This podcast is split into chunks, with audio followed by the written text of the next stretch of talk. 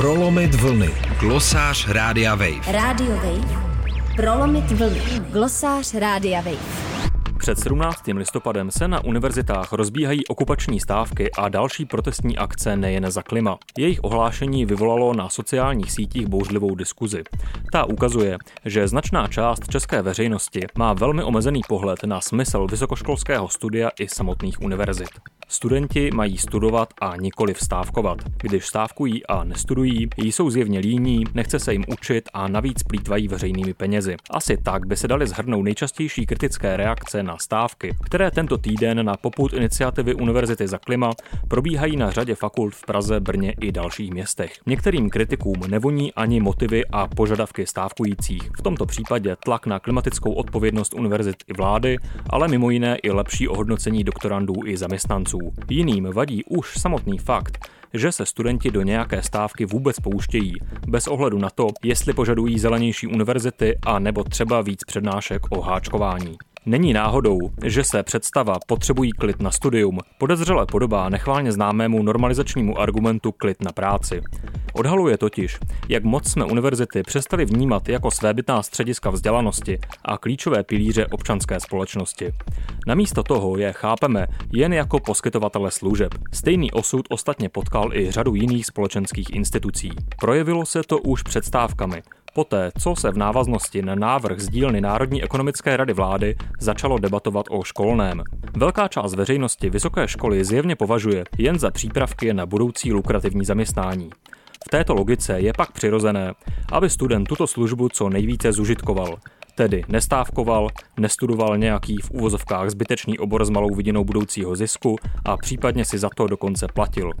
Už za pandemických lockdownů se navíc ukázalo, že za nepodstatnou je vnímána i fyzická existence univerzit. Frustraci studentů z online výuky přitom většina veřejnosti i politiků ignorovala.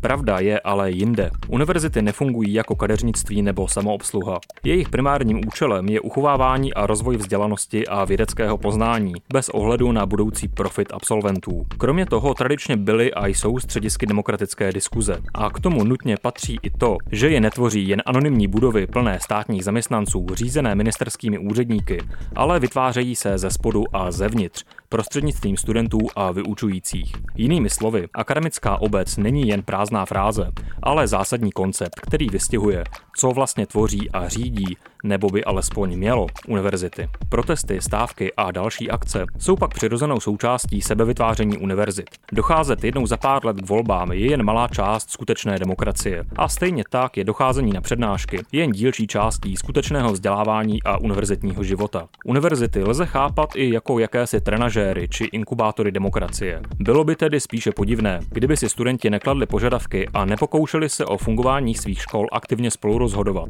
po případě je sami spoluvytvářet. Oni sami jsou totiž součástí univerzity. Vzhledem k omezené délce studia navíc jen těžko mohou čekat na to, kdy a zda vůbec dojde k nějakým institucionálním změnám z hora.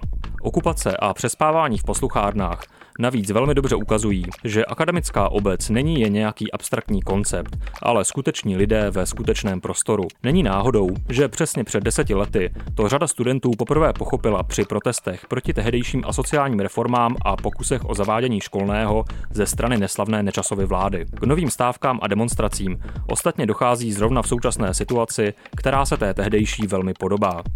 Univerzity, tedy ony živé komunity studentů a akademických pracovníků, byly vždy mezi prvními sektory společnosti požadujícími řešení palčivých problémů a systémové politické změny. Současné stávky jsou projevem jejich normálního a správného fungování. A pokud už tu je nějaký důvod ke znepokojení a kritice, je to spíš otázka, proč požadavky současné stávky nenacházejí větší odezvu v politice či médiích a proč se nestávkuje i jinde.